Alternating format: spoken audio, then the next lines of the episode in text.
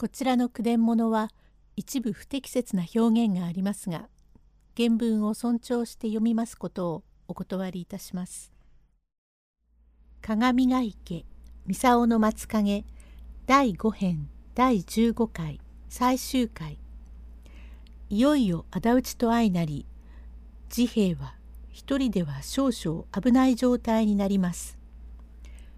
用語解説。こしらえハリー。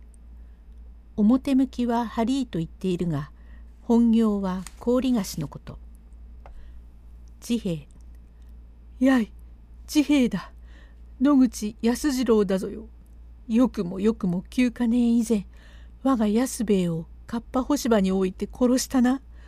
この大悪人め、悪党、畜生。さあ今、こう現れた上は尋常に名乗って勝負をしろ。玄中。何、俺が知るものか。そんな覚えはこの身にないぞ。という折から、友の林蔵はずぶ濡れ、泥だらけになって、ようやく池から這い上がり、林蔵。玄中さん、お前ひどいじゃないか。お前は悪人だよ。君の悪事を私がしゃべれば、共に罪に落ちるじゃないか。という時、親の仇という声がするので、林蔵は驚いて、と見れば治兵衛だから、友のは考えましたが、キャツは武士の子だから、もし剣術を知っているものなら、俺が玄中に助太刀をすれば、俺も共に殺されてしまうし、黙って見ているうちに治兵衛が殺されれば、50両玄中から取り損なうから、なるたけ怪我をしないように曖昧にしておいて、もし玄中が負けそうなら逃げ出してしまおうと思って、小顎は後ろから反り身になって、刀を振り上げて治兵衛をめがけ、つけ入らんと身構えているところは立派な敵討ちだが、三人ながら剣術は少しも知らず、一方は医者の放蕩者で感動を受けた男。友のは三浦家の足軽ではございますが、これも19の年に感動されたもの。また治兵衛は11歳の時屋敷を出ましたから、剣術は少しも知らないというのだから、このありさまを剣術の名人が見たら、よほどおかしなものか、またはここが剣術の極意でござりましょうか。さて、甚吉は宗泉寺馬場中を探しましたが、一向仇討ちのある様子がないから、少しじれ込み、橋場まで来て、立場茶屋へ入って一杯飲みながら考えましたが、このまま帰るのも残念だから、どうか探し当てようとは思いますが、治兵衛がただ橋場とのみ申したばかりで、別にこれという手がかりがございませんので、仕方なしに帰ろうと思いましたが、思い返してみれば、あの治兵衛の女房小松が、今この際で振り切るとは憎いやつだから、今から帰り道に吉原へ行って、あの小松が八文字を踏んでいるところへ行き当て、犬のクソか何かを放りつけて、治兵衛の意趣返しをしてやろうと、甚吉は男気でございますから、大層立腹して、それから法源寺の前をずっと通り、行き当たりから山屋へ出ようと思い、勘定を払って茶屋を出まして、だんだんやってまいると、右の方がじきに鏡ヶ池で、ここを通り過ぎようとすると、親の仇だという声が、夜更けだから甚吉の耳へピーンと響けたので、甚吉は閉めたと思い、その声を目当てに鏡ヶ池へやってまいると、三人にらみ合っているので、甚吉は友の林蔵の後ろから六角の半棒を振り上げました。今は四人だんだんに並んで振り上げていたが、この時治兵衛は苛立って切り込む途端に松の根につまずき、ごろりと横に倒れるところを玄中えたりとつけ入り、ただ一打ちと振り下ろす刃に、穴や治兵衛は教官のために真っ二つにならんかと思いのほか、後ろの方なる出産時の藪陰から黒の山岡頭巾を深くかむり、茶布の袴の桃立ちを取り、黒の紋付きの羽織を着た立派な侍、物をも言わず、いきなり玄中の脇腹へ短いのを抜いて、ぐざっと差し通され、あっと言って、さすがの凶悪の玄中、たまりえずもがきながら、人殺しと卑怯にも悲鳴を上げて、どーっと倒れますのを見て、友の林蔵はびっくりいたし、一目散に後を見ずして逃げにかかるのを、仁吉は「この野郎!」と菓子の六角棒で向こうずねをかっぱらって「こんちくしょうこんちくしょう」と殴り始めます。治兵衛はまた玄中が倒れます途端に起き上がりざまに足を切り、二の太刀で胸をしたたかにつきましたから、玄中はとうとう息が絶えましたゆえ、治兵衛も初めて仁吉の着ているのに心づき、おや、仁吉さん、おいでなすったね。おいでなすったのじゃねえ。からどうも、おめえさんはあんまりじゃねえか。本当のことを言わねえから、おら、方々探して、やっとのことで探し当てたんだが、おめえ、そこにいる殿様が、玄中をついて、おめえを助けてくだすったのだから、よくお礼を申しねえ。はいはい、ありがとうございます。どなた様か存じませんが、お助けくだすって。へえ、この者は、私のために親たちのあだでございます。まことにありがたいことで、あなた様がおいでくださいませんと、私はこの仇のために危ういところでございました。と、丁寧に礼を述べますと、かの侍は、かむっております頭巾を取りのけ、にっこり笑いますから、その顔を見ますと、男にあらで、しかも大島だ。我が女房の小松のお菊でございますから、治兵衛はまた驚き。こんちくしょうめ、どうしてここへ来やがった。やい、義理知らずめ。治兵衛さん、堪忍しておくんなんし。と、ほろりと涙を落とし、お腹立ちは、重々無理ではありんせんが、それには深いわけがありんす。一通り聞いてくんなまし。おまはんが今日中へ来なましての話を聞いて、わちきもともに飛び立つうれしさ。さりながらおまはんの言いなますには、俺は剣術を知らないから、助太刀をしろのなんのと、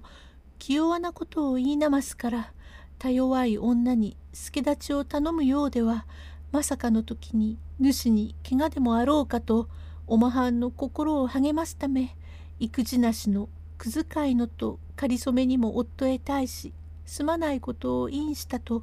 おまはんが火炎なましたあとで、陰でわびことをしていたんざます。それから松替え藩といろいろ心を砕いて相談しておりしたところへ、振りに上がった今夜のお客、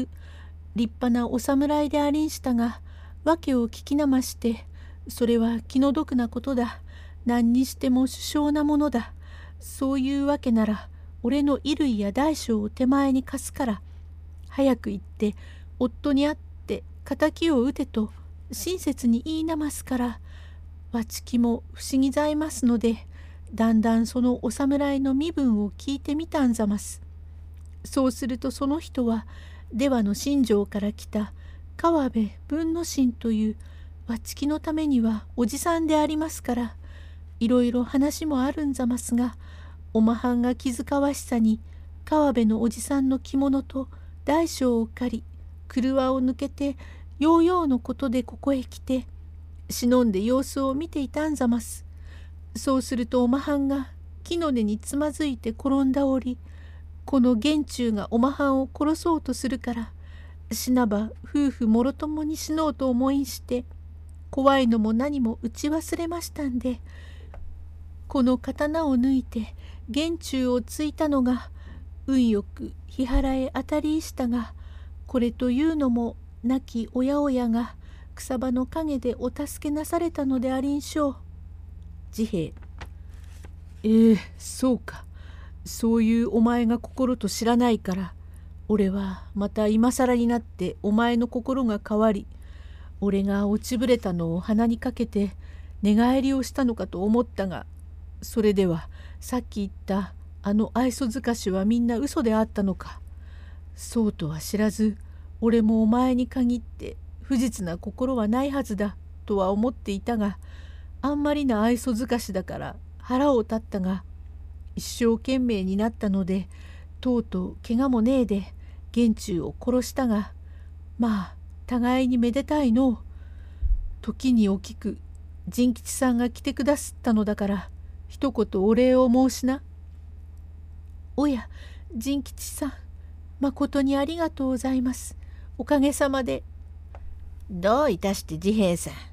おめえさんは幸せな人だ。いい女房を持ちなすって。それはそうと、おいらがここへ叩き倒したこいつは、玄中の同類かい。治平。それですか。そいつは友の林蔵ってやつで、元同伴の足軽のせがれですが、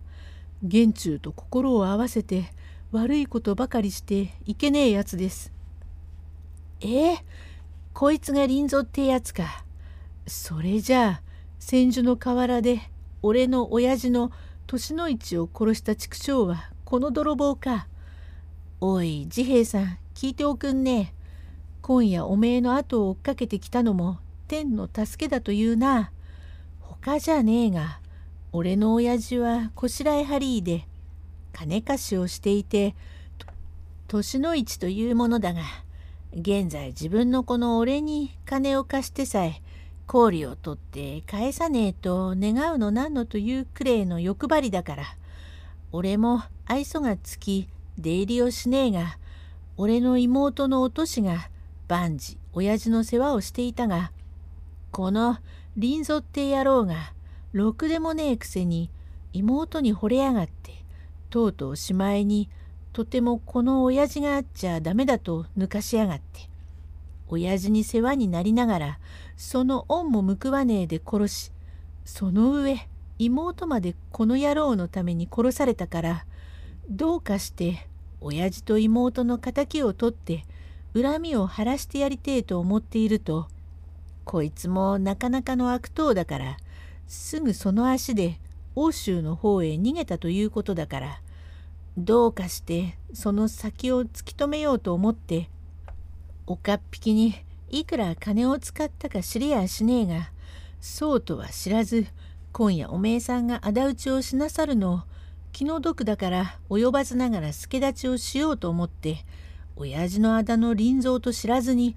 俺がこいつをぶち殺したとはなんと争えねえもんだ。これを思うと悪いことはできねえ。おっかねえな。そうですか。それはまあ良いことをなさいました。これというのも甚吉さん、お前さんの心が潔白で、人の難儀を見かねて助ける善言が向くってきたのでございましょうよ。本当にまあ良いことをしなましたね。何にしてもわっちゃうれしゅうございやす。と甚吉はうれしいやら悔しいやらで例の貸し棒で林蔵をめちゃくちゃぶってぶってぶち据えました。から林蔵は筆血から血を出しまして押しつぶれて死にました。この時治兵衛は玄中のとどめを刺し、三人ともにめでたくおやおやの仇討ちをいたしたので、うれし喜びまして、早々この趣を奉行所へ訴え出ますと、両人は言うに及ばず、甚吉まで関心なものだ、親孝行のいたすところであるというお褒めに預かりましたので、方面と相なりましたことを、いつか三浦島の上公の耳に入り、治兵衛お菊の両人をご鑑賞を遊ばされて、お召し替えに相なり、野口久住の両家は最高になりますし、また江島屋の家は番頭の金兵衛が相続いたされ、左官の甚吉も無事に送るという、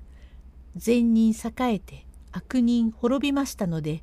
皆いずれも繁盛をいたしたと申します。ご退屈様、おしまい。